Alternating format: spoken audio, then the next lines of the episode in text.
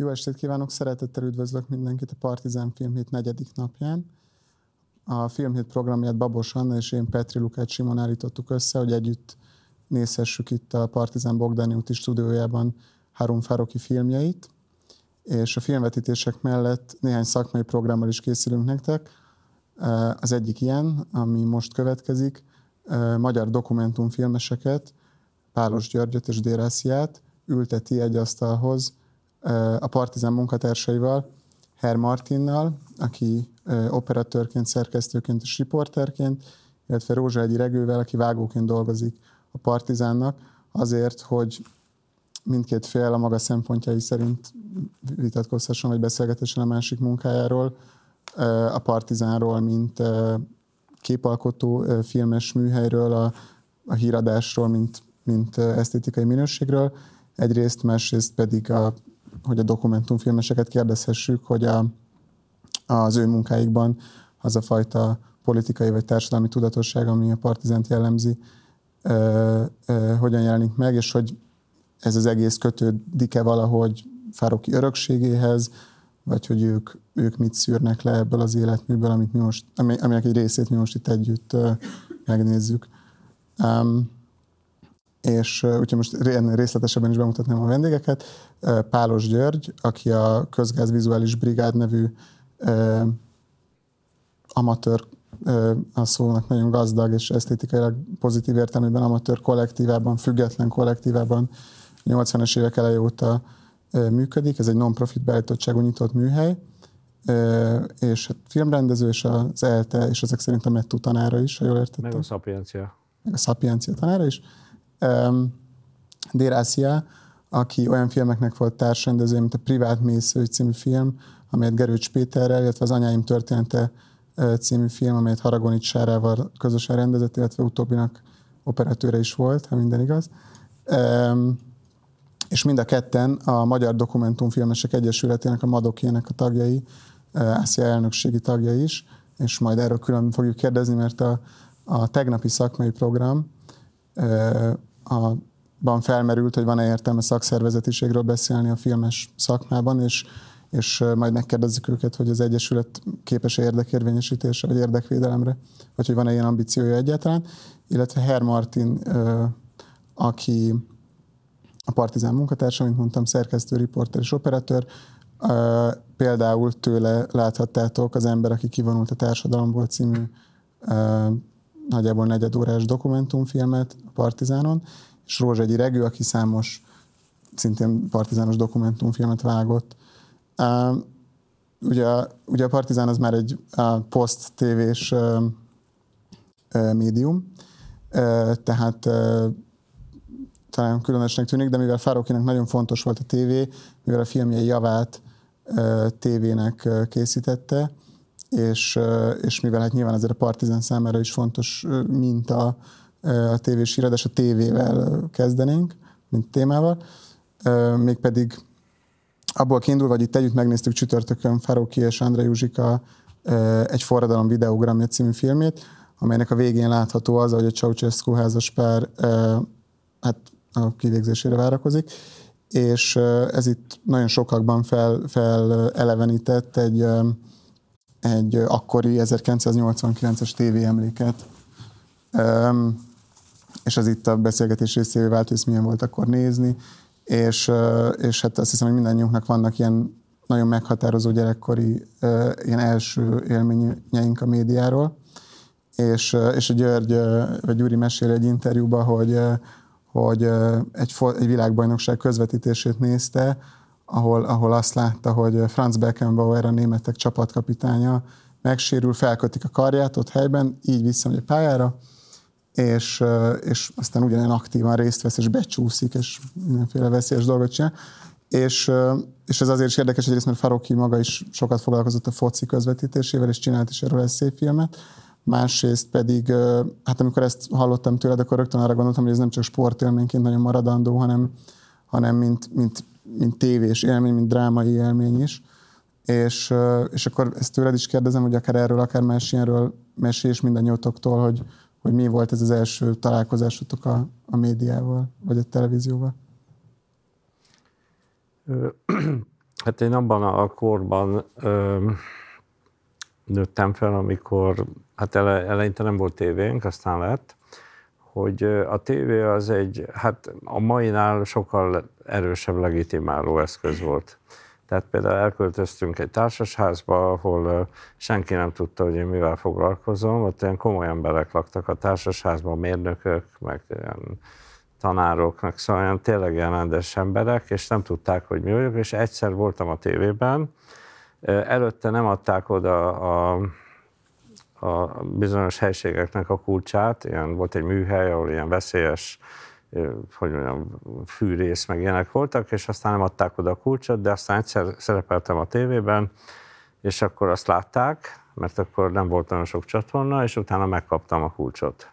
Tehát be tudtam menni a műhelybe. Tehát ez arra mondom ezt, hogy ez, ez tényleg egy legitimáló uh-huh. ö, ez, tehát hely volt. Onnantól kezdve számítottam valamilyen értelemben valakinek. A családom nem, ott nem változott meg a társadalmi vagy személyes megítélésem, de a környezetben igen. És tehát a televízió az hihetetlenül, hát különösen fiatal gyerekkorban nagyon, és hát ez a Beckenbauer, ez egy ilyen gigászi kép volt az én fejemben, hogy a, a sérült ember, aki aki a maga eleganciájával játszott, szóval ez tényleg megmaradt, mint egy mm. ilyen korunk hőse. Mm. Ö, nyilván ma egészen más ez a, ez a dolog, akkor egy csatorna volt mondjuk Magyarország, lehet, hogy bár kettő volt, most nem emlékszem, de szerintem inkább egy, és és az emberek beszéltek arról, hogy mit láttak a tévében. Uh-huh. Volt egy közös beszélgetési téma, hogy láttad tegnap a tévében. Hát ezt ma szerintem nem tudnánk így megbeszélni. Hát én nem nézek alapvetően tévét, de szerintem nem tudnánk megbeszélni, hogy ki mit látott tegnap a tévében. Hogy ugyanazt nem hiszem, hogy ugyanazt láttuk. Nyilván a partizánt, de hogy e- ezen túl. Ha megyünk sorba, nekem igazából a tévé hiánya volt a meghatározó. Így mindig az életemben. Nekünk nagyon szigorú volt otthon az összes gyereknek, hogy nem nézhettünk tévét nagyon sokáig, tehát ilyen 12-13 es még nem kapcsoltam be a tévét, uh-huh. és voltak VHS kazetták, amiket nézhettünk. Úgyhogy nekem igazából ezek az ilyen titkos ellopott uh, tévés pillanatok vannak, amikor ismerős barátoknál aludtunk, és akkor belopóztunk, és nézhettük de mondjuk ettől fel, felépülhetett volna egy ilyen legendája is, vagy egy ilyen misztikum a tévének számomra, de inkább azóta is megmaradt ez, hogy soha nem volt tévém, és inkább csak azért néztem nagyon tudatosan tévét, hogy valamiről tudni akartam, hogy hogyan beszélnek róla, mert szerintem azért ez a közbeszéd alakító funkciója tévének még mindig van, és ez most a legrosszabb értelemben véve. De akkor, tehát hogy akkor mert én, olyan, én arra gondoltam, hogy gyerekként ér egy élmény még jóval azelőtt, mint ez a focis élmény, vagy bármi más, vagy mondjuk a, a, az én generációmnak az ikertornyokba való belerepülés, de hogy, hogy akkor, és az, hogy később gondolkozol, a, és az, hogy gondolkozol a tévéről tudatosan, vagy a média tudatosan, hogy ezt mondják, az, az később jön, de hogy akkor neked pont fordítva volt, tehát hogy te már direkt azért kapcsoltad be a tévét, hogy, hogy megvizsgáld, hogy hogyan közvetít valamit. Igen, tehát igazából tényleg nem volt a tévének itt szerepe uh-huh. nálunk, tehát hogy sokkal inkább a választott tévénézés volt már régen is, uh-huh. a, a berakott, kiválasztott VHS kazettán keresztül. De akkor, akkor mi, vagy akkor, de hogy akkor hogy alakult, vagy mi mentén alakult? És akkor később a tanulmányai miatt, tehát hogy én tanultam kommunikációs szakon, és akkor onnantól kezdve elkezdett ez így érdekelni, hogy, uh-huh. hogy hogyan számolnak be bizonyos eseményről. Vagy. Tehát, hogy igazából a gimiben is ez volt, emlékszem, hogy beszéltek arról, hogy mi volt tegnap a tévében, melyik nem tudom, milyen sorozatok mentek akkor, és hogy én egyiket se láttam soha. Tehát, hogy igazából ha valamit kötök így a tévéhez gyerekkorból, akkor inkább annak az érzése, hogy tudatlan vagyok, hogy valamiről nem tudok, amiről mindenki tud. És nem vagyok része ennek a közös dolognak. Az én gyerekeim pont így nőttek föl. Van, nem láttak van tévét. kapcsolat. Tehát, hogy ők nem láttak tévét, és amikor elmentek zsúrba, akkor titokban néztek tévét. És akkor belopoztunk mindig a nappalikba, és akkor gyorsan Igen. leültünk a tévé elé. És, és amikor már ilyen vizsgáló szemmel ültél a, a, a kommunikáció szak miatt, akkor volt olyan adás, ami így megmaradt, hogy nagyon jó, vagy nagyon rossz, vagy manipulatív, vagy... Nem nagyon. Így igazából a reklám maga, mint manipulációs hmm. eszköz, az, az nagyon régről megvolt. Tehát, hogy nálam Hát nem, nem emlékszem, most megszépítem az emlékeket, hogy én már mennyire tudatosan álltam a reklámhoz fiatal koromban, de valószínűleg nem. Csak hogy egy reklám, mint ami megszakítja a tévéadást uh-huh. és uh, a filmeket, mint inkább egy ilyen idegesítő momentum. Uh-huh. Ez, ilyen emlékeim vannak, de például ez a Donát kacsás, megszakad a Donát kacsa 80, tehát 93. 93, vagy mikor halt meg az Antal. Tehát, hogy ezek, amik így ebben ennek a generációnak megvannak, ezek nekem semmi uh-huh. nem volt ebből. Nekem nincsenek uh, nagyon éles, vagy ilyen nagyon erőteljes tévés élményeim. Amikor megy az esetemben média tudatossággal beszélhetnénk, akkor nem tudom, ilyen 14-15 éves koromban már nem néztem tévét, előtte meg ugyanúgy néztem szerintem, mint így, nem tudom, bármelyik átlagos gyerek, Pokémon volt a obiban a nagy kedvenc, aztán elvittek úszni, és mindig lemaradtam róla. Um, arra emlékszem, hogy volt egy ilyen kis lenézés a tévé felé valamiért, de közben mindenki nézte, mhm. apám, meg ez az ilyen kettőség, ez mindig meg volt. Apám nézte a heti hetest, és közben gyűlölte őket. Uh-huh. Nagyim nézte mindig az ilyen uh, brazil szappanoperákat, és akkor ezért lenéztük őt egy picit. Uh, nem tudom. Tehát volt, tehát társítottatok az egy ilyen, egy ilyen ízlésbeli hiátust, vagy mi, hogy kvázi aki ezt nézi, az rosszul szórakozik. Igen, mi is néztük közben, hmm. szóval ez, ez így, volt. Nem tudom, nem volt túl sok tévé, két tévécsatorna volt otthon, TV2, meg az RTL Klub, meg az M egy ilyen hangyás minőség, vagy ilyen, ez, nem tudom miért. És, de tényleg nincsenek ilyen nagyon erőteljes emlékem, meg egy focis, első focis emlékem nekem is van, a 2002-es VB, ahol két gólt lőttek a brazilok, azt hiszem Ronaldo lőtt két gólt, és mindkétszer éppen kintettem gabonapályát, mert nagyon éhes voltam, és kimentem, és lemaradtam mindkettőről, és akkor hallottam, hogy így üvöltöznek, befutottam, és már hát belőtték, és akkor lemaradtam mindig, szóval ez az ilyen hiány lemaradás talán, de ez is ilyen erőltetett utalagos belemagyarázás, mert valójában nincsen egy ilyen mm. nagyon megosztható, konkrét, erőteljes tévélményem. Mm. Uh, nekem van egy nagyon mély emlékem, még nagyon kis gyerekkoromból, tehát meg sem tudom mondani, hogy hány éves voltam a kölyök klubbal, hogy nálunk azért így családilag meg volt ennek a, a szokása, hogy este nem tudom, legyen ön is millió, most néztünk, tehát így a tévénézés az így benne volt a mindennapokban, de hétvégén reggel felkeltem, lementem kölyöklubot nézni, és nagyon erősen megvan bennem az, hogy más műsorokban nem szoktam hozzá ahhoz, hogy konkrétan a kamerába beszél a műsorvezető, és én ilyen haptákban ültem a kölyöklub előtt, mert azt gondoltam, hogy a műsorvezető Jónás Rita talán, hogy ő konkrétan lát engem, és hogy tényleg így hozzánk beszél. És akkor ez nagyon sokat volt a fejemben később, így mondjuk filmszakon ilyen befogadás elmélet és ilyenek kapcsán, uh-huh. hogy, hogy én tényleg elhittem. Nem hiszem, hogy hosszú ideig, uh-huh. valószínűleg ezt megosztottam anyukámékkal is, de hogy ez így megvan bennem, hogy én azt gondoltam, hogy Jónás itt néz engem, és most normálisan kell viselkedni, mert hozzám beszél. Ilyen Big Brother, nem? Igen, igen. Átélted? Hát a 60-as években, még a korai tévézésen az emberek fölöltöztek, fölvettek rendes ruhát a tévénézéshez, összegyűltek, és akkor olyan volt egy kicsit, mint egy színházi előadás. Én ezt, ezt is csak hallomásból, de az, hogy átjöttek szomszédok, arra még emlékszem, vagy mi átmentünk a szomszédokhoz. Mert nem mindenkinek volt tévé. Mert nem volt mindenkinek tévé, így van. Mm. Ez tulajdonképpen áttételesen, vagy a másik oldaláról kapcsolódik ahhoz, amit mondtál, Regő, hogy szintén azt hiszem a csütörtöki vetítés, a romániai forradalomról szóló film vetítése után beszéltünk arról, hogy, hogy hogyan alakult ki az elmúlt évtizedekben a kameratudatosság, hogy az emberek megijednek, amikor rájuk néz egy kamera, vagy, vagy valaki a kamerán keresztül, és hogy mennyire mernek felszabadultan beszélni.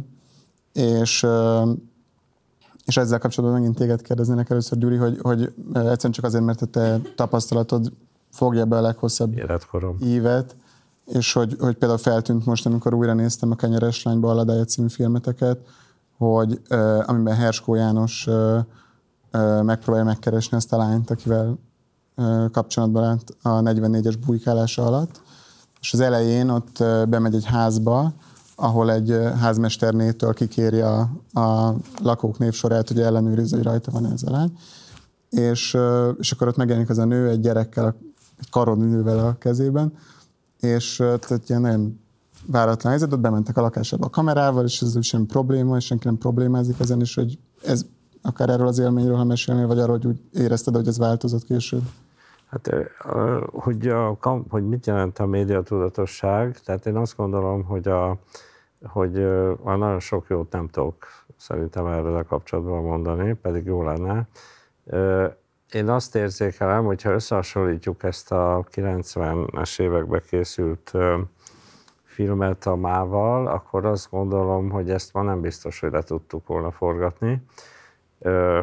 És akkor tulajdonképpen ez a dokfilm tematika, hogy a fogyasztóként, tehát szerintem nekem az a tapasztalatom, hogy nézőként nem lettek nagyon médiatudatosak az emberek, viszont kellően rettegnek attól, hogy, hogy képre kerüljenek. Tehát ennek a kettőnek ez nincs egy ilyen, szóval annyit médiatudatosság van benne, hogy ez valami szörnyűségre felhasználható. Uh-huh. Tehát ez a félelem, ez megvan, de amikor ők néznek, akkor szerintem nem feltétlenül kritikai attitűdből nézik. Ugye van Magyarországon egy olyan tantárgy az iskolákban, amit úgy hívnak, hogy médiaismeret. Hivatalosan nagyon sok helyen van, hagyjuk, hogy hány helyen van, mert nagyon hasonlít a magyar órára sok helyen, vagy a fizika is már kéne egy-két óra, tehát van egy tankönyvcsalád, ami nagyon jó, hogyha billeg az asztal. Na mindegy. Szóval, hogy nem kell ezt túl forszírozni. Nyilván tanult valamit a társadalom, és ez például a dokfilmesekre nézve ez rossz hír, mert iszonyatosan nehéz ma bizalmat, tehát megjelenik egy ember egy kamerával, vagy hát lehet, hogy ez rólam szól, mert én megjelenik egy kamerával, akkor ott hát halálfélelemtől az elutasításig egy széles spektrumon megyünk, tehát olyan nincs is az ember megjelenik egy kamerával, ott megjelentünk egy kamerával. Tehát az volt a koncepció, hogy mi készületlenül, ahogy nem szabad, ahogy tanítják, hogy nem szabad, készületlenül mentünk bármilyen helyszínre, nem tudtuk, hogy egyáltalán kit fogunk találni és hogy, és ez tényleg a Hesko Jánoshoz kötődő ilyen mitológia része, hogy megtalálta a, a, a naplót, volt róla adat, és ugyanezt eljátszottuk Magyarország különböző városaiban. De most ezt ma szerintem nem lehetne így leforgatni. Végtelen bizalmatlanság van, ö, teljes joggal, teszem hozzá, és, ö, és hát tulajdonképpen ez egy óriási kihívás, hogy hogyan lehet a máról valódi real-time jeleneteket leforgatni valódi szereplőkkel. Ö, ezt, ezzel kapcsolatban tőled is kérdezni, Ánszia, mert ugye a Fároki filmben nagyon föltűnő volt a, a videogramban, hogy borzasztó politikailag kínos eseményeket is hagynak, hogy felvegyenek ott a tévések vagy az amatőrök, és ugye ezzel szemben a, a ti filmetek, az Anyáim története című filmnek a, a, a formáját, meg egyáltalán az, hogy hol készült, meg hogy egyetem lett a film, nagyon meghatározta az, hogy, vagy nem tudom, hogy nagyon, meg, vagy majd mondd el, hogy szerinted meghatározta az, hogy nem forgathattatok olyan olyan intézményekben, vagy olyan emberekkel, ahol konkrétan az örökbeadás folyamata zajlik, mert a film egy, egy örökbeadási folyamatról, vagy örökbefogadási folyamatról szól, bocsánat, és hogy, hogy, tehát, hogy, hogy ugye, amit Gyuri mondott, ez inkább arról szólt, ahogy, ahogy állampolgárok vagy civilek megtanultak félni joggal a kamerától, de hogy közben meg a, közben meg a hatalom is sokkal kevésbé engedi filmezni magát, és hogy ez milyen tapasztalat volt ennek a filmnek az esetében. Egyébként az az érdekes, hogy ez a félelem az abszolút van, de hogy, hogy, hogy valami, van ebben valami ellentmondás, mert egyrészt azért nem akarják az emberek, hogy forgassuk őket, mert tudják, hogy felhasználható aztán mindenféle módon, amire ők nem feltétlenül számítanak.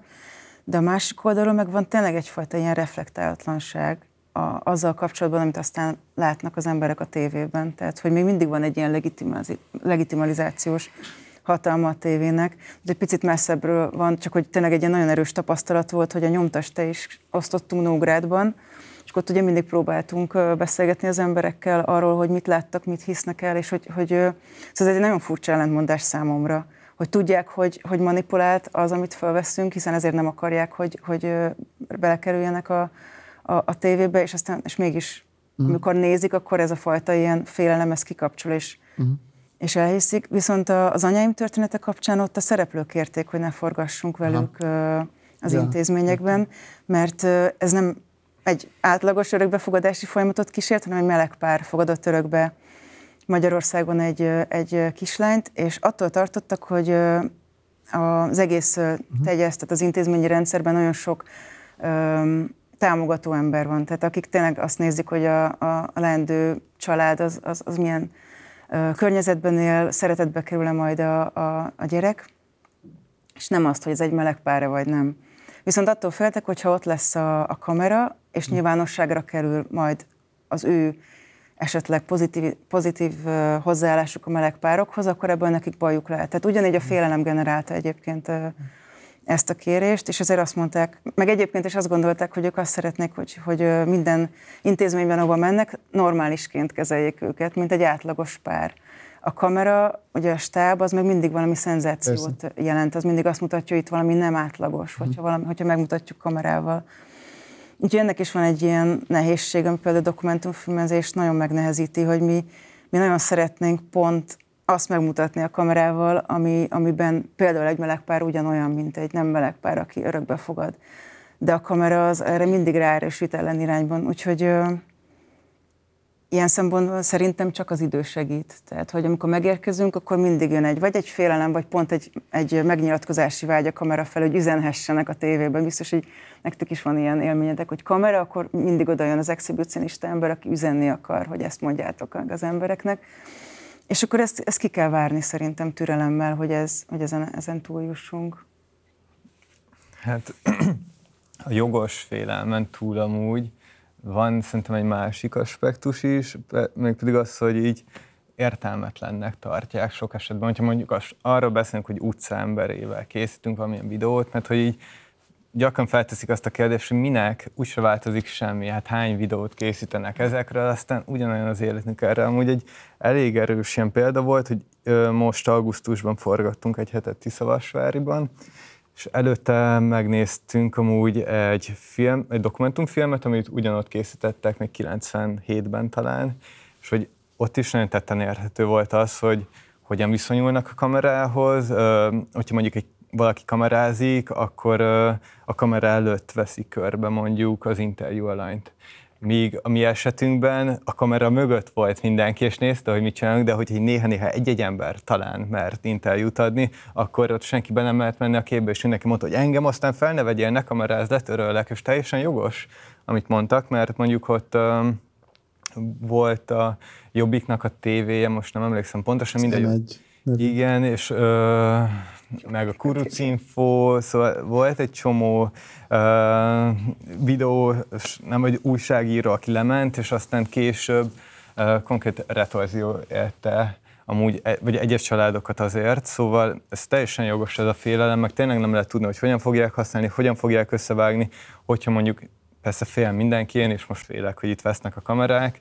Beledadogok például, azt ki lehet vágni, és akkor lehet úgy használni, és akkor mit én kinevetnek a szomszédok, meg a barátok, és aztán még évek múlva is, mert hogy visszakeresett, ott van az interneten, azért a tévén teljesen más volt, hogy egyszer azt levetítették, aztán mindenki emlékszik úgy, ahogy aki már, aki látta, de most meg utólag is le lehet tölteni, és még össze lehet vágni, és lehet manipulálni, szóval elég veszélyes, és megértem, hogy amúgy így az utcembere nem annyira akar miatt nyilatkozgatni, amit én nem is nagyon bánok, mert ezek jellemzően amúgy nagyon felszínes képet adnak általában a társadalmi jelenségekre, ezek az ilyen utcemberes videók, viszont nekem az a tapasztalatom, amikor mondjuk egy ilyen riportot szeretnék készíteni, vagy ilyen kis doksit, nem tudom, minek nevezzem, akkor hogyha előtte beszélgetek az inter, vagy a, nem tudom, a szereplőkkel, akkor sikerül általában jó esetben képíteni egy bizalmat, és aztán így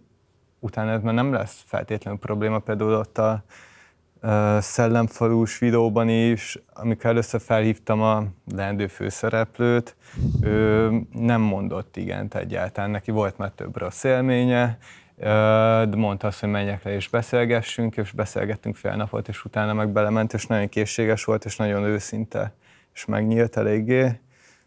Szóval szerintem bizonyos műfajokat, mondjuk ezt az ilyen utcemberés dolgot nagyon megnehezíti, ami szerintem nem is baj, viszont én még, de ezért eléggé kezdő vagyok, de eddig nem annyira tapasztaltam, hogy ilyen mélyebb anyagoknál olyan nagyon nagy hátányom származna abból, hogy más most a média tudatosság az embereknek. De hogy akkor, akkor mondjuk, ne, ne, tehát erről szoktatok beszélni, hogy a Partizán tudatosan nem csinál úgy, tehát nem, ez nem az, hogy ez így alakult, hanem ez egy, ez egy, ez egy állítás. is. a... Csinálunk néha amúgy, és, de amúgy van egy ilyen állítás is, hogy uh-huh. ez így felmerül, hogy nem kéne ezt erőltetni, de időnként azért még vagy külön ilyen videót azért nem csinálunk, de néha videónak elemei. Persze, de egyébként nem csak az én utcaemberes dolgoknál jön ez fel problémaként, hanem ha mondjuk olyan fajta filmet csinálunk, ami, ami követős, tehát ilyen szituatív típusú dokumentumfilm, és akkor a szereplőink hiába van már nagyon erős bizalom, és már nem is foglalkoznak akár a kamerával, de mondjuk kimegyünk villamosan az utcán, egy Jaj, étteremben for, forgatunk, és folyamatos ez a, ez a nézés a kamerába, és, és bekiabálnak, hogy ne forgassatok ja, itt. Ja. Szóval egy csomó olyan dolog, ami régen tényleg nem, nem, lehet, nem volt probléma a rendszerváltás környékén volt egy ilyen végtelen szabadságérzés,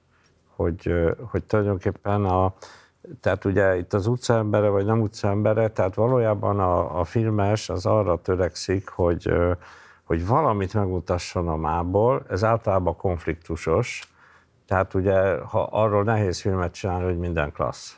Arról is lehet, azt úgy hívják, hogy köztelevízió, de mondjuk, hogyha mármint Magyarországon, de más országokban más jelent a köztelevízió, de mondjuk a, a, akkor valami konfliktust kell megmutatni, ami nem úgy politikai a szónak, de politikai, mert nem tud, szóval lehetetlen olyan konfliktust bemutatni, amitől ne lenne 10 centire a politika. Tehát egy, egy, egy vállalkozó hétköznapja, hogy most befizeti az adót, nem fizeti be, hogy nem tudom. Tehát, hogy alapvetően a film szeretne emberi történeteket megmutatni konfliktusos helyzetben, és ezt a szereplők nagyon nehezen vállalják. Nagyon, mert ki tudja, hogy ennek milyen interpretáció lesz majd nem tudom mikor. Mm. Tehát amit a, elhangzott, tehát ez egy szörnyű dolog. Én mondok egy példát, aztán abba hagyom, hogy láttam Szarajevóban egy filmet, tehát ez beteg olyan, mint az UFO, vagy ilyen sci-fit fogok mondani. Láttam egy filmet, amelyik egy vidéki kórházban készült a Covid alatt. Melyik országban forgatták szerintetek? Szlovákiában csináltak egy ilyet. Igen, Bulgáriában. Tehát mi most, én ilyen csurgó, tehát hogy mondjam, hogy néztem, atyám, Hát Magyarországon tilos volt bemenni a, a kórházakba. Tehát Bulgáriában, ami hát nem Skandinávia, ott forgattak egy, egy filmet a, a Covid-ról, ilyen megfigyeléses dokumentumfilm, láttuk real az eseményeket, ez elképzelhetetlen Magyarországon, tehát ez egy olyan frusztrált érzés szerintem egy, egy filmes számára, hogy hát gyakorlatilag feldolgozhatatlan. Ez, ez egy nagyon ez egy nagyon jó példa arra az általános jelenségre, ami, amire az, az ASZIA-hoz intézett kérdésen keresztül próbáltam rávilágítani, hogy, hogy bár megértettem aztán, hogy az anyáim története esetében ez nem az intézmények kifejezett zárt kapujából adódott, de hogy, hogy Magyarországon nem készülnek olyan filmek, amik intézményeket mutatnak be, illetve hogyha intézményrendszeri problémák... Állami intézmények. Állami intézményeket Igen. mutatnak be, illetve hogy egyszer egy, a, erre a beszélgetésre készülő beszélgetésünkben mondtad, ha meg is jelenik ilyesmi, az, az, az csak egy személyes történet hátteréből. Igen, hát mi forgattunk most sokáig ö, ö, kórházban, és kértünk rá engedélyt, szóval, hogy ez is van, hogy sokszor nagyon türelem kell. Tehát, hogy mm. egyszerűen, de hogyha mondjuk egy ilyen filmet csináltok, ami, ami tényleg be kell menni, forgatni, beszélni a Covid-ról, ilyesmi, az szerintem most már szinte lehetetlen emiatt a... De hát ez egy tök másik kérdés, mint a, a, a hát, utcaemberének a média tudatossága, hanem ja. egyszerűen nem akarják az állami intézményekbe engedni igen, a kamerát. Az, az állami média tudatosságai. Nem csak igen. az állami intézmények, szóval kb. egy éve próbálok csinálni valamilyen munkásokkal kapcsolatos mm. riport, nem lehet. Uh-huh. Még egy buszon se, amiben szállítják egyszerűen nagyon nehéz, max néhányan, akiket már kirúgtak, vagy, vagy éppen úgy érzik, hogy nincsen nagy vesztenivaló, ők azok adnak egy ilyen interjú, vagy egy, nem tudom, nyilatkoznak egyet, de nagyon nehéz, hát így munkahelyekre, és nem kell hozzá államinak mhm. lenni, nem engedik be a kamerát egyáltalán. Szóval nagyon nehezen feldolgozható ez az egész jelenség, pedig hát nagyon kéne. És amikor, tehát még, még az utcemberevel kapcsolatban ugye felmerült ez a téma, hogy, hogy a manipulatív vagy kifejezetten rossz indulatú vágás miatt is adódhat ez, adódhat ez a szorongás az emberekben a kamerától, és hogy neked ilyen, tehát hogy ülsz le dolgozni, igazából ez egy ilyen protokolláris kérdés, hogy van egy ilyen irányelved, amit általánosan alkalmazol minden filmhez, hogy...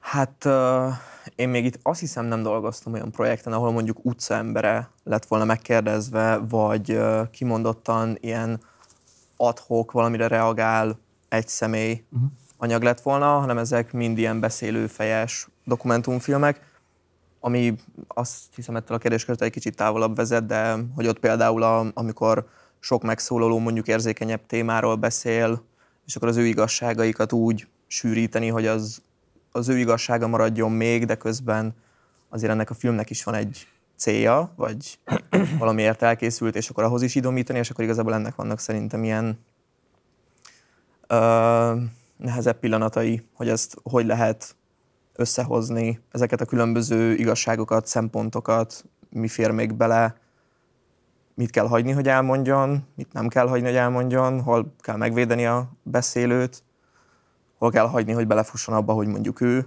nem mond jót. Szóval igazából ez egy elég komplex kérdés szerintem, nem tudom, hogy mennyire...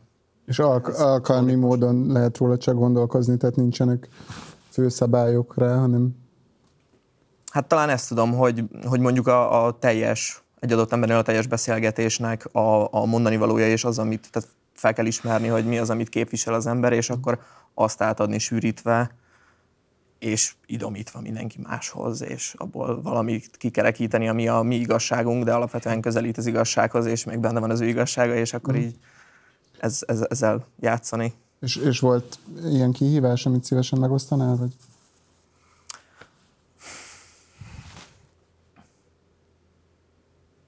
Biztosan, amit szívesen megosztanék, most hirtelen nem jut eszembe olyan, ami mondjuk ilyen kimondottan érdekes lenne, mm. tehát hogy ezek abszolút ilyen tök apró események, tehát hogy uh, volt a, a Rablópártok 2, ahol persze beszéltek a fontos nagy uh, politikában jelenlévő, vagy ahhoz valamilyen szinten kapcsolódó személyek, de voltak mondjuk a helyi kisemberek, akikkel uh, ezeknek a döntéseknek a következményeit uh, vizsgálták meg és ott va, va, volt, hogy kialakult ez a közlésvágy, hogy akkor itt a kamera elmondhatom, és akkor így minden.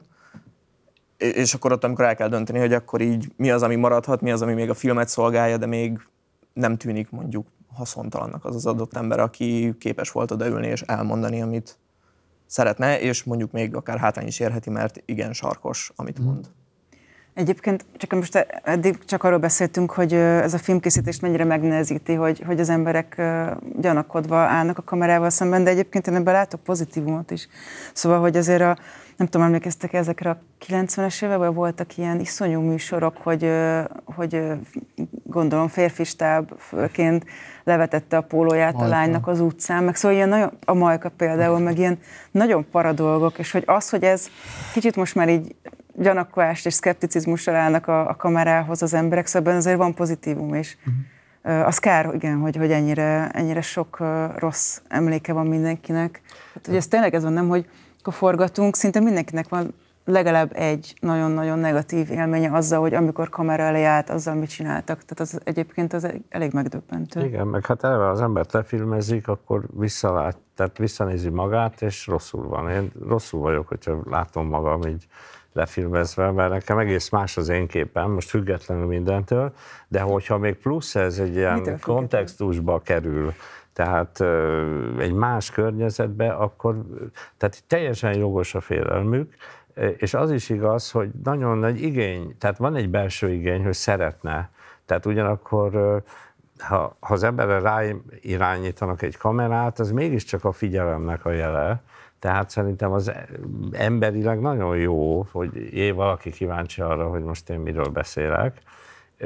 Tehát ennek a kettőssége van, de nagyon nehéz ezt oldani, ez egyébként a dokfilmben szerintem a, hát az alapvetően nem csak plánokról van szó, vagy nem tudom, ez a játék része, hanem a bizalomépítés az a dokfilmnek az alapja. Tehát, hogy, hogy hogy tudok emberileg olyan helyzetbe kerülni, az, hogy még le is tudom filmezni, az egy, az egy ráadás. Hogy tudok olyan helyzetbe kerülni, hogy tényleg egy kvázi egyenrangú, vagy ahhoz hasonló helyzetbe kerüljünk a másikkal. Ugyanakkor Ez, igen. megőrizve azt a tudatosságodat, hogy nem lehettek egyenrangúak. Igen, és, azt is, és az, amit én megtanultam a 90-es években, mert egyszer forgattunk egy cigányfaluban, és akkor már volt egy olyan típusú médiatudatosság érdekes módon, hogy minek kell benne lenni. Hogyha ha jön egy stáb Budapestről egy cigányfaluba, akkor a helyi lakosok rögtön hozták a cimbalmot, meg a nem tudom mit, hogy akkor ez majd úgy is lesz egy zenés rész. És mondtam, hogy nem lesz. És akkor ezen nagyon meglepődtek. Tehát volt egy, az elvárásnak próbálnak az emberek mm. megfelelni, és ö, ö, tehát ilyen értelemben ők szeretnének nagyon jól teljesíteni egyrészt de ma már szerintem nem szeretnének jól teljesíteni, hanem nem szeretnének föltűnni. De egyébként, amiről itt beszéltetek, és nem tudom, hogy neked ez vágóként ezeknél a műsorok nem kell csináltok, van-e, hogy, hogy van az az első megdöbbenés, hogy nem akar esetleg beszélni az az ember, aki ráirányítod a kamerát, aztán kialakul a bizalom, látják, hogy lehet, és akkor meg elmond mindent, nagyon sokszor kontrollálatlanul vagy kontroll nélkül, főleg ha mondjuk egy nehezebb szociális helyzetben, vagy kevésbé iskolázott emberről van szó, és akkor ott bejön egy következő faktor, ez, hogy te felelősséget is válasz azért, hogy mit teszel aztán be a filmbe. Hiába mondja el neked, jó hiszeműen, akár alá is írva valamilyen papírt, de hogy nálad kell, hogy legyen ez a kontroll, ami nála nem feltétlenül van meg, hogy őt magát megvéd ettől a nyilvánosságtól, amit viszont már akkor nem feltétlenül tud. Igen, szerintem ebben hatalmas felelőssége van az embernek, hogy mit enged, hogy átmenjen abból, amit amúgy átad neki az alany, és ebből szoktak viták is lenni, például egy adott dokumentumfilmnél a szerkesztővel, mm. hogy mi az, ami mondjuk a, a film erejének, és ezen keresztül a nézettségének tesz jót, mi az, ami így mondjuk a, a, a mi ö, morálunkkal egyezik, és akkor erről néha vannak viták, mert van ebben egy ilyen szürke zóna, hogy mi az, ami még erős tud lenni, és kattintékony, és mi az, ami még belefér és meg lehet tenni és akkor ezek nagyon érdekes beszélgetések szerintem, vagy ezek ilyen nagyon-nagyon izgalmas dolgok szoktak lenni. Uh-huh.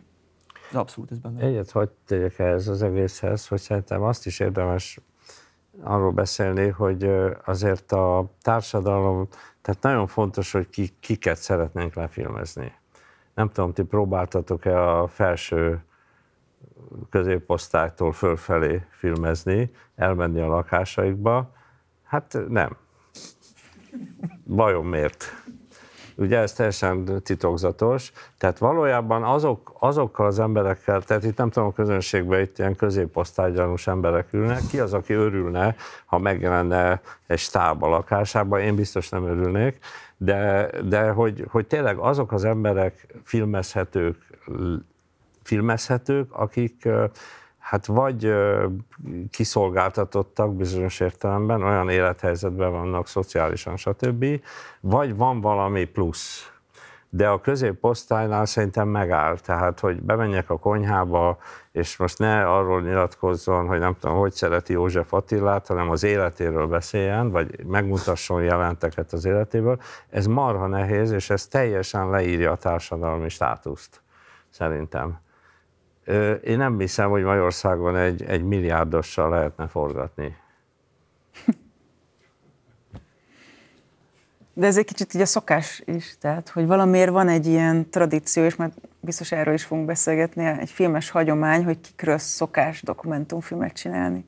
Igen, bár igen, biztos, persze, csak egy hír, de ez igazából nem mond ellen, csak nem túl szoros asszociációm volt, hogy egy amerikai kritikus írja a Titanic című filmről, amit gondolom sokan lettek, hogy, hogy nagyon sok szó van az első osztályról, nem a hajón az első osztályról, meg a, meg a harmadik osztályról, és nem nagyon sok szó van a második osztályról, vagy másodosztályról.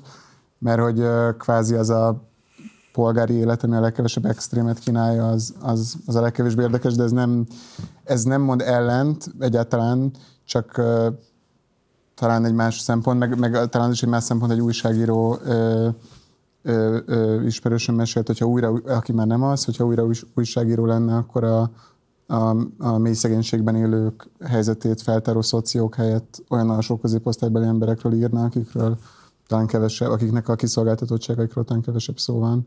De ez, mondom, tehát ez nem, csak inkább az extrém iránti igényekre. Abszolút.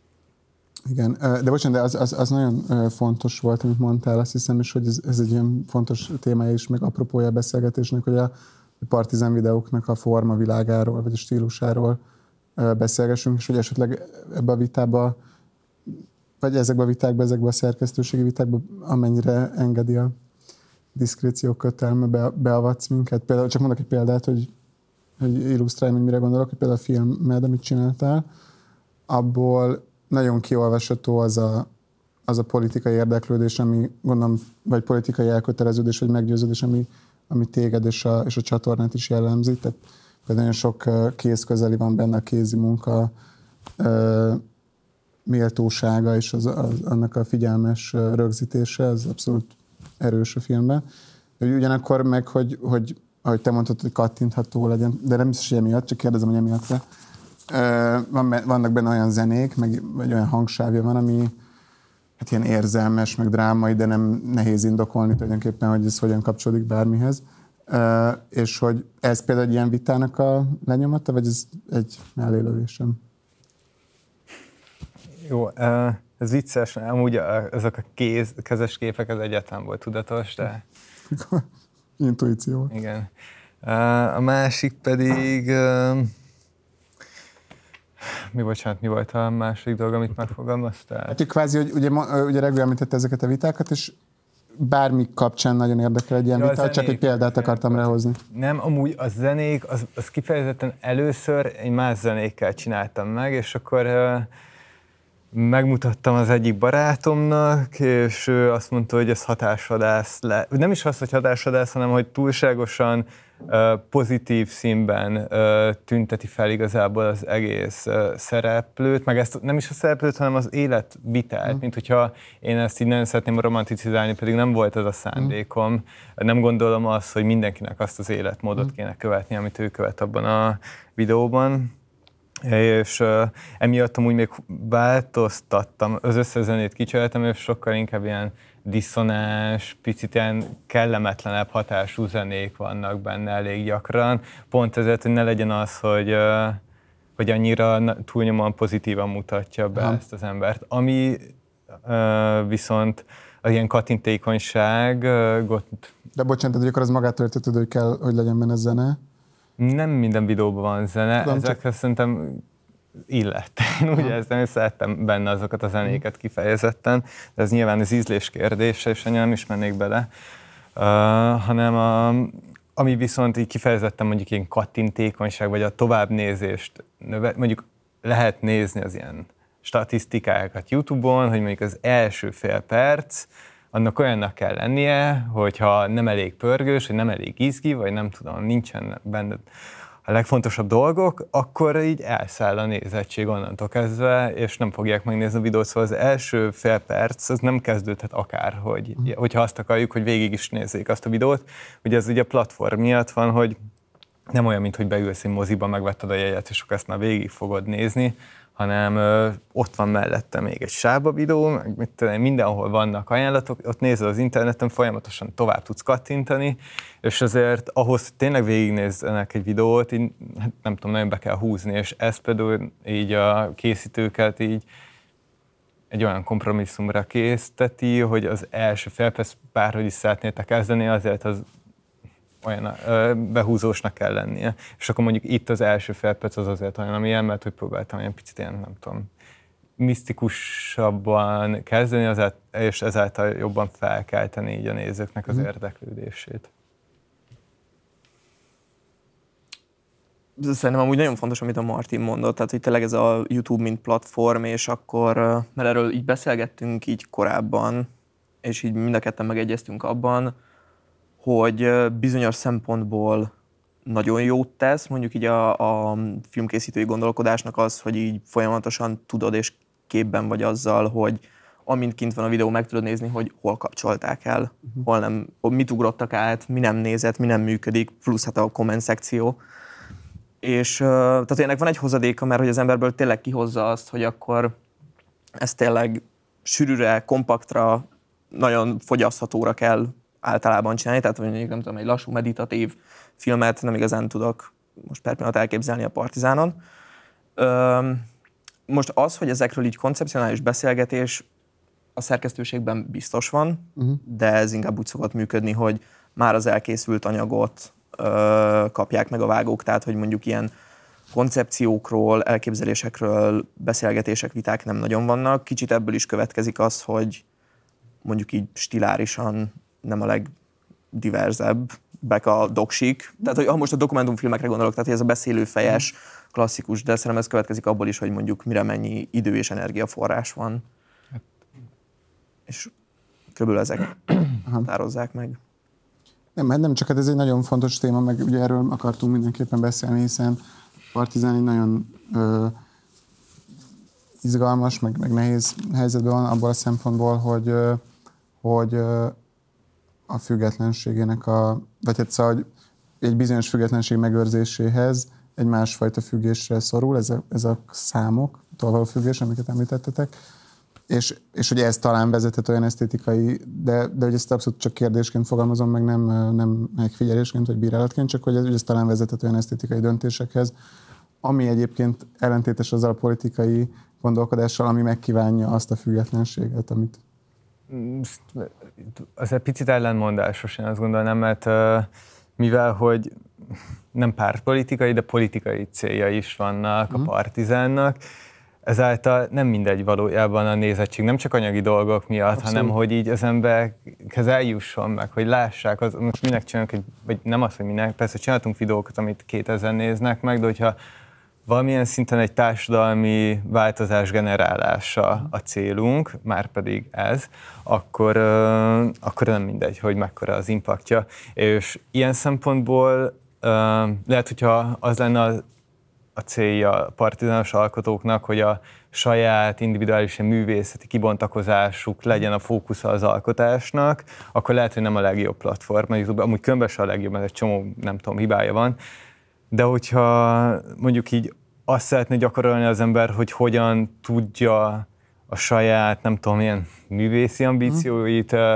kiteljesíteni úgy, hogy közben megmaradjon az is, hogy valamilyen szinten befogadható és populáris az, amit arra egy nagyon jó gyakorló. Mm. Tehát, mert folyamatosan látod igazából, hogy hol működik, és itt kell nagyon egyensúlyozni, meg sokat reflektálni, így nem tudom, alkotótársakkal, meg barátokkal, hogy, hogy ne vesszen, hogy ne legyen az, hogy, hogy, hogy túl sok mindent feláldoz, nem tudom, a mhm. készítő annak érdekében csak, hogy, hogy nézet legyen az a videó, amit készít, hanem hogy egyfajta egyensúlyt megtaláljon a kettő között. De ez, ez szerintem nagyon fontos, amit mondasz, meg nagyon vonzó is, meg, meg, meg, meg, meg van is egy dokumentumfilmes hagyomány, hogy ezt az ilyen alanyi indítatást kiiktatni a, a filmkészítésből, amely nem, nyilván értem, világos volt az ellentmondásos része, csak hogy, hogy, hogy, a, hogy szolgálatként is tekinteni rá, tehát hogy ez abszolút szerintem uh, érvényes, és igen. Viszont uh, mivel kevés az időnk, ezért akkor még áttérnénk arra, ami, ami mindannyiatokat másképpen érinti, az oktatás uh, témája, és ugyan Fárokiról tulajdonképpen nem beszéltünk így együtt, de hogy ugye, mint most az előző szakmai programból megtudhatták a jelenlévők, neki is nagy tanári életműve volt, és ugye Gyuri is tanít, azt hiszem Assia is tart kurzusokat, illetve hát, azért is hívtuk vendégként, mert hogyha ha valahogy ez nagyobb érdeklődésre tartott volna számot, akkor, vagy nem tudom, mi volt az oka, akkor ő tartott volna Harun Farokihoz kapcsolódani kurzust az AQB és a Goethe Intézet szervezésében. Hát illetve a Farokinak a felesége, illetve, csak igen. kellett egy, egy magyar doksis is, aki egy kicsit így igen, tehát Ántja Éman és, és Ássia együtt tartottak volna egy, a munka egy képben, vagy a munka egy kompozícióban címmel egy kurzust, ahol az lett volna feladat, hogy valamilyen munkát egy vágás nélküli, egy snittes felvételben értelmezzenek, vagy dokumentálnak.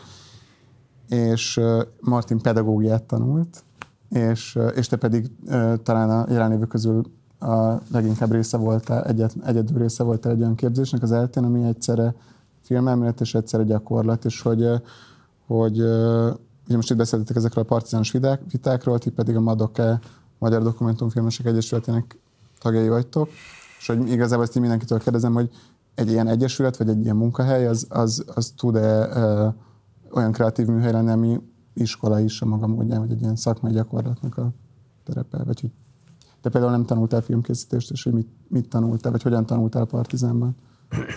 Hát azért egyáltalán nem egy ilyen klasszikus iskolaként kell ezt elképzelni.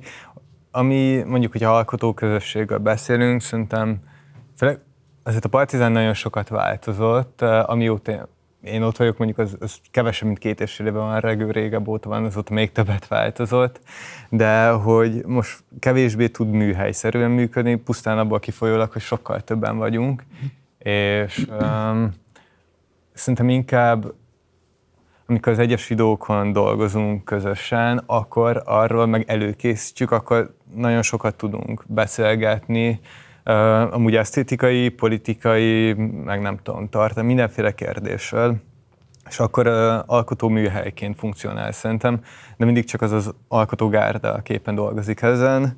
Uh, viszont ami szerintem egy tök nagy hiányosság, hogy arra megint az ilyen külső kényszerből kifolyólag nagyon minimálisan, vagy nagyon ritkán van idő, hogy így ki is beszéljük utólag azt, amit készítettünk, ami szerintem elengedhetetlen lenne ahhoz, hogy nem tudom, valóban egy ilyen igazán alkotó műhelyként lehessen beszélni. Félig meddig igaz, nem bízom benne, hogy, így a, hogy ezt még nem tudom, lehet majd úgy alakítani jövőben.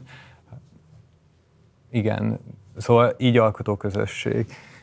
De... És, és, és a madokkének akár van, akár fizikai tere, vagy ilyesmi arra, hogy ez egy fórum legyen, és együtt nézzétek a saját filmjeiteket, és szervezze így a szakmai életet? A Madokének ez egy nagyon-nagyon fontos cél. Tehát igazából a Madoké az 2019-ben jött létre, és egy ilyen hármas célt fogalmaztunk meg magunknak már akkor is. Egyrészt a döntéshozók felé egyfajta ö, képviselni a, a dokumentumfilmes igényeket, másrészt a közönség felé ö, minél tehát azon dolgozunk, hogy a közönség megismerje ezt a fajta kreatív dokumentumfilmet, a magyar dokumentumfilmet megszeresse, de a harmadik nagyon fontos, és igazából nekem, vagy én, én ezt a részét választottam, hogy ezt ebben próbálok minél több, többet tenni, és ami nekem nagyon fontos, hogy a dokumentumfilmes közösségen belül egy kohéziót és közösséget azt, azt erősítsük, és most több mint 130 tagunk van most már, és ebben vannak idősebbek, fiatalabbak, vannak, akik inkább a tévés doksit csinálják, vannak, akik a kreatív mozis doksit, és elég sok olyan eseményt szervezünk, ahol csak összejövünk és beszélgetünk, és ez lehet, hogy ez egy pingpong, uh, pingpong uh, meccs után van, úgy te még nem voltál, de a Ferenci Gabi szokott jönni, utána beülünk egyet sörözni, és, és nagyon-nagyon fontosak ezek a beszélgetések, hogy előjönnek a, a, akár a film, filmforgalmazásbeli, vagy az első film készítések körüli problémák, és akkor rájövünk, hogy ez, ezek, ezekben együtt vagyunk, ezekben a dolgokban. Uh, nagyon sok olyat csinálunk, hogy amikor uh, tehát ezeket a fajta filmeket, amiket most egyre több fiatal doks is csinál, hogy három-négy éven keresztül forgatnak egy szituatív filmet, utána egy-két évig vágjuk. Uh-huh. És akkor ennek nagyon mély pontjai tudnak lenni ennek a vágási folyamatnak, szóval amikor már te nem látod a saját filmedet, nem érted, se tudod, mit csinálsz, és akkor nagyon fontos tesztvetítéseket csinálni, amikor meghívod a ö, filmes barátaidat eleinte, mert egyszerűen filmesek jobban tudnak uh, nyersvágatot nézni, jobban értik, hogy majd ez mibe alakul át, majd mi lesz belőle. Szóval, hogy ez a fajta ilyen közösségteremtés, ez főleg most, hogy az SZF-én a, az oktatás az uh, változott, uh, ez egyre fontosabb ez a fajta ilyen közösségteremtés, és egyenlőre fizikai terünk az nincsen, tehát a Józsa Laci és az Ugrin producerek, Madok elnökségig tagok, és akkor az ő irodájukban találkozom, meg ott szoktunk tartani eseményeket, meg néha a három hollóban, néha a gólyában.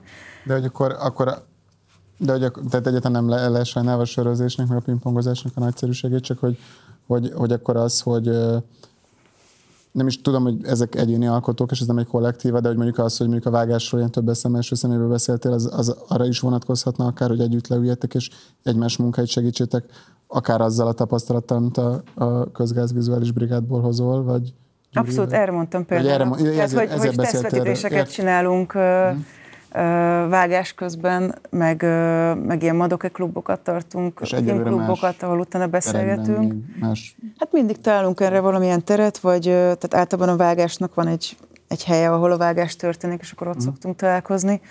Illetve most van egy, egy próbálkozás, hogy keressünk egy helyet, de még csak tapogatózunk, mm. hogy hol lehetne egy ilyen termet találni, ahol, ahol lehet együtt dolgozni. Tehát én nagyon sokszor sem más nem kell egy egy ö, doksisnak, mint a laptopja, tehát hogy írni, mm. beszélgetni, és akkor ö, nagyon jó, hogyha van ennek egy ilyen helye. Tehát hogy a Partizánban például szuper lehet, hogy egy helyen vagytok, Igen. és akkor egy cigi szünetben lehet beszélgetni. De hogy akkor, tehát hogy függetlenül, hogy több mint 130 egyéni alkotó a tagja, azért van egy ilyen kollektíva jellege és egy-egy munkafázisnak. Hát ezen nagyon sokat dolgozunk, hogy legyen, de tehát, hogy azért a filmkészítés amellett, hogy egy nagyon közösségi tett, vagy egy közösségi aktus, de közben meg maga a mondjuk a vágás folyamata, azok, azok, azok nagyon egyéniek tudnak lenni, és szerintem filmezés közben nagyon sokszor egyedül érezzük magunkat, vagy így azt érezzük, hogy így nincs kire támaszkodni, tehát van egy producer, akinek van sok másik projektje is, uh-huh. és ezeken a, ezeken a mélypontokon próbálunk segíteni azzal, hogy, hogy szervezünk találkozókat, ahol, ahol meg lehet osztani ezeket a nehéz pillanatokat. Igen, hogyha mondjuk itt összelinkeljük ezt a sok mindent, mert azért itt nagyon különböző helyről jövünk, akkor szerintem ez a hihetetlen felfedezés, hogyha emberek elkezdenek beszélgetni, akkor az már lehet jó is. Tehát az, hogy nem jártál iskolába, az én elképzelésem szerint az iskola, az nem majd a Regő elmondja, mert mi találkoztunk hivatalosan ilyen módon, hogy tehát sok beszélgetést jelent.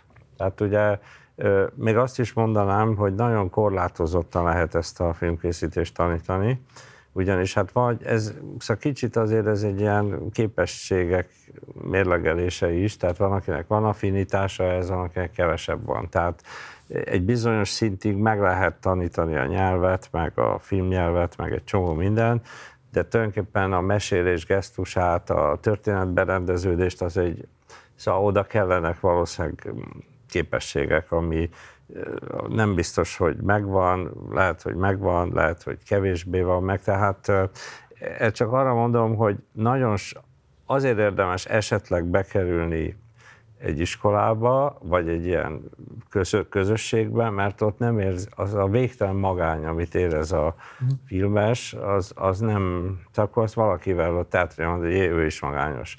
Tehát akkor tudunk dumálni a dolgokról. És ez nagyon-nagyon lényeges, szerintem a Madokének, a, hát én a fiatalabb generációhoz tartozom a Madokéban, tehát azért fantasztikus nekem a Madoké, nem én találtam ki, mert, és ezt hagyd mondjam el ilyen promóciónak, hogy van egy 30-as, 40-es generáció a magyar dokumentumfilmben, akik marha. Ezt nem mondtam volna ezt a mondatot 20 évvel ezelőtt. Mm hogy például azt gondolom, hogy van egy olyan potens gárda, egyre inkább, akik nemzetközi értelemben is potensek, tehát nem Magyarországon világhírű, hanem, hanem vannak kapcsolataik. Én most kint voltam Szarajevóban, a filmfesztiválon, három egész estés magyar dokumentumfilm ment a versenyben, ez nem van rossz, nem van rossz, hogy egy nagyon szűrt mezőnyben volt három magyar hosszú dokumentumfilm, mind a három szerintem teljesen, tehát ezt érdemes megnézni. Kicsit ezeknek az igényeknek is megfelel, hogy nagyon nézhető, tehát nem ez a hosszú, lassú, tehát nem egy Tarkovsky áttéve dokumentumfilmben, hanem, hanem egy ilyen kortárs nyelven beszélő, nem is azt mondom, hogy dinamikus, de kortás elbeszélést használó. Tehát itt nem is érzek akkora nagy szakadékot egyébként a partizán és a, a filmkészítés között. Szóval, hogy van egy új generáció, aki teljesen más attitűdből dolgozik, mint a klasszikus magyar dokumentumfilmes hagyomány, és ez marha jó.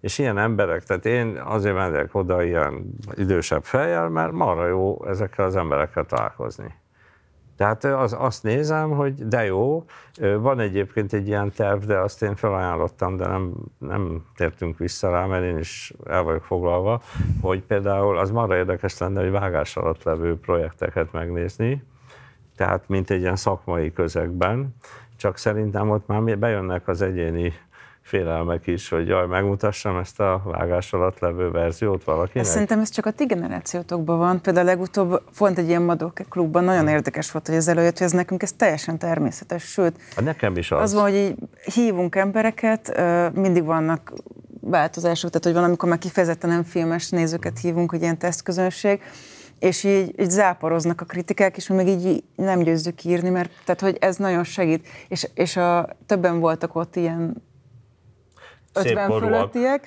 és, és ott rögtön bejött ez, hogy de hogy akkor a kritika, és akkor nem tudsz. Szóval, hogy, hogy szerintem ez pedig egy nagy váltás. Hát hogy én egy brigádból jövök, tehát mi eleve a brigád annyit Nem rád gondoltam hogy, természetesen. Nem, nem úgy világos, de hogy, hogy az, az igen, csak hogy például az idősebb generációk, azok egyáltalán nem bírták ezt a, mm. ezt a dolgot. Tehát ebben is sokkal Sőt, Volt benne egy ilyen büszkeség hogy ez az én filmem, és, és nálunk Igen. meg szerintem ez a fajta ilyen kollektivitás, a, a gondolkozásban is, meg a munka folyamatban is így, így kezd egyre erősebben megjelenni, és nagyon fontos. És ami szerintem egy szuper jó változás. Aha.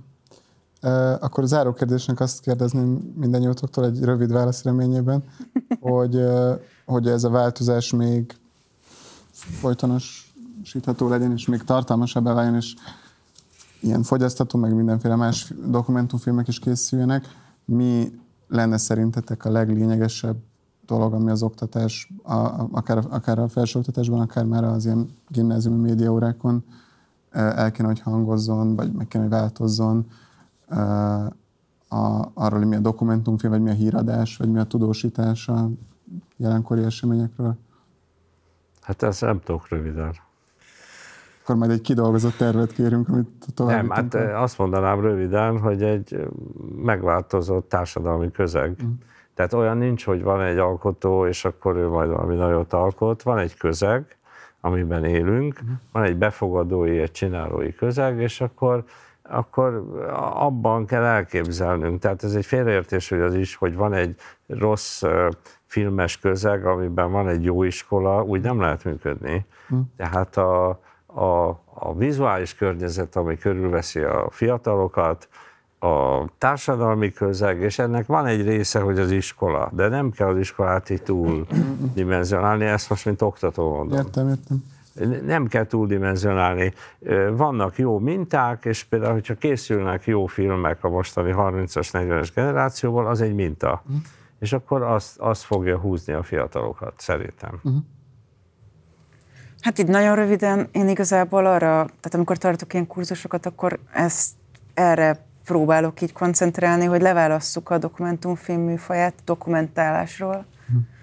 hogy, hogy leválasszuk azt, hogy igen, van ismeretterjesztő híradó anyag, aminek a tényközlés, az, ismer- az információ átadása feladata, de az a fajta kreatív dokumentumfilm, ami, amiről mondjuk most beszélgetünk, az, az, az szubjektív és személyes, és ez nem egy, nem egy negatív dolog, hanem pont ez a lényege. Uh-huh. Hogy bele lehet tenni saját magad, a te látásmódodat, és szólhat arról, ami neked fontos, és ahogy te látod a világot, és pontosan ez adja valahogy számomra a szépséget a dokumentumfilmnek, tehát hogy valahogy ezt a feltétlenül riport és interjú alapú filmezést, ezt ezt, ezt válasszuk le a dokumentumfilmről, és ezt a alkotói oldalról és a befogadói oldalról is átadni valahogy ezt az újfajta dokumentumfilmnek a szeretetét. Uh-huh. Hát ja, ezzel egyetértek, hogy így az oktatásra úgy tekinteni, már, ahogy szoktak tekinteni, hogy ez majd az oktatást kell megváltoztatni, és akkor minden jó lesz, ez egy ilyen hatalmas uh-huh. tévhit, és mégis mindenki, hogyha valami baj van, akkor ja, az oktatás mutat, hogy ott kell megoldani.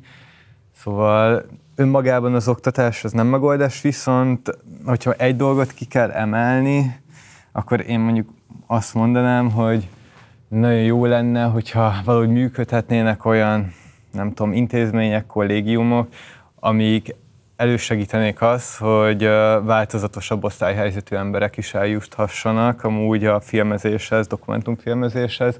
Ez egy jellemzően városi, értelmiségi családban felnövő emberek, akik aztán végül bejutnak valamilyen filmes iskákba, ők fognak tudni később dokumentumfilmeket készíteni, és szerintem iszonyatosan izgalmassá tenni, vagy izgalma, sokkal izgalmasabbá és nem tudom, pesgőbbé tudná tenni ezt az egész mezőt, hogyha meg az alkotásokat is, és mindenki számára jobb lenne, hogyha diverzebb osztályhelyzetből származó emberek is foglalkozhatnának ezzel, és mondjuk így, nem tudom, ugye Nékosz az nekem egy ilyen kedvelt példa, mondjuk az ugye még ez ilyen, nem tudom, 48-49-ben működött, de mondjuk Jancsó nem lenne a magyar filmnek, hogyha ő is, a nék, ő is nékoszos volt. Ő soha nem, is nem lett volna belőle filmes, hogyha nincs az intézmény. Csak pár év működött, aztán a, ő ezt is ebbe elkaszálták, de szóval ilyesfajta intézményeket építeni azt szerintem kritikus fontosságú lenne.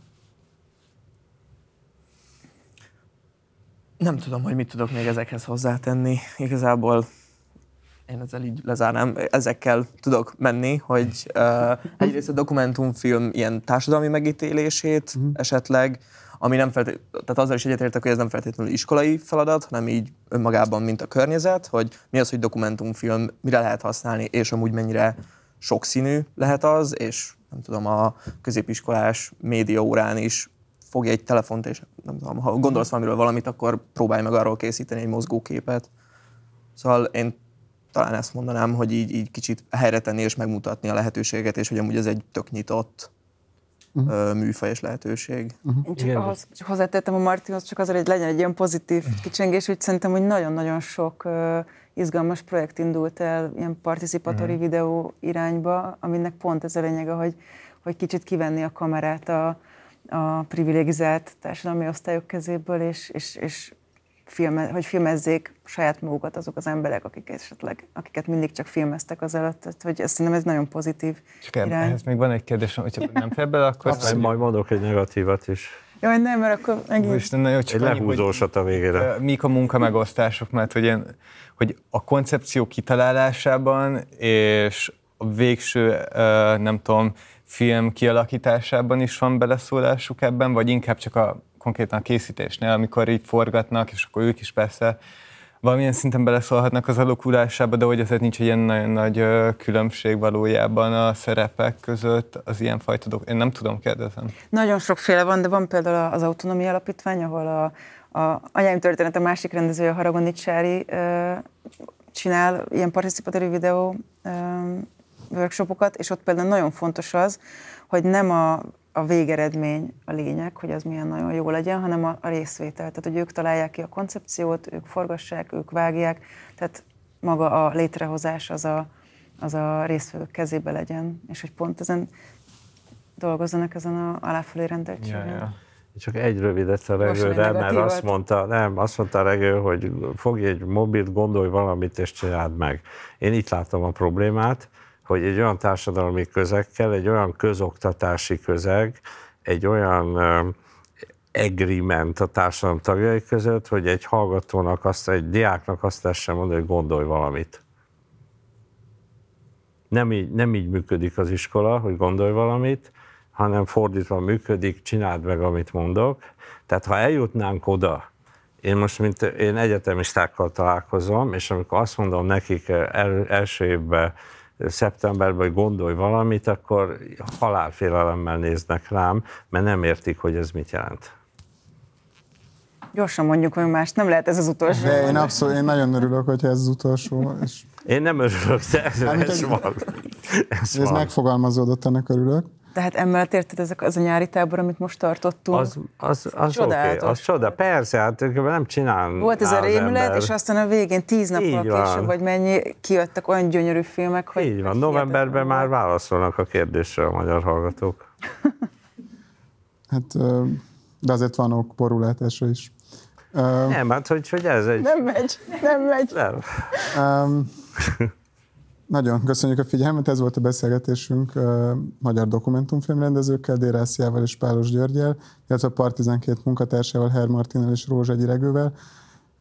Annak, aki még szeretne tanulni, nem csak iskolában, hanem itt velünk, arról, hogy a látóterünket kitöltő képek hogyan kényszerítenek rá különböző ideológiákat és neveltetéseket, és hogy ne csak az iskolában történjen ez, ahogy ezt mindenki elmondta. Ajánlom, hogy jöjjön el holnap a filmhét utolsó napjára, 6 órára, és ennyi volt már. Köszönjük a figyelmet.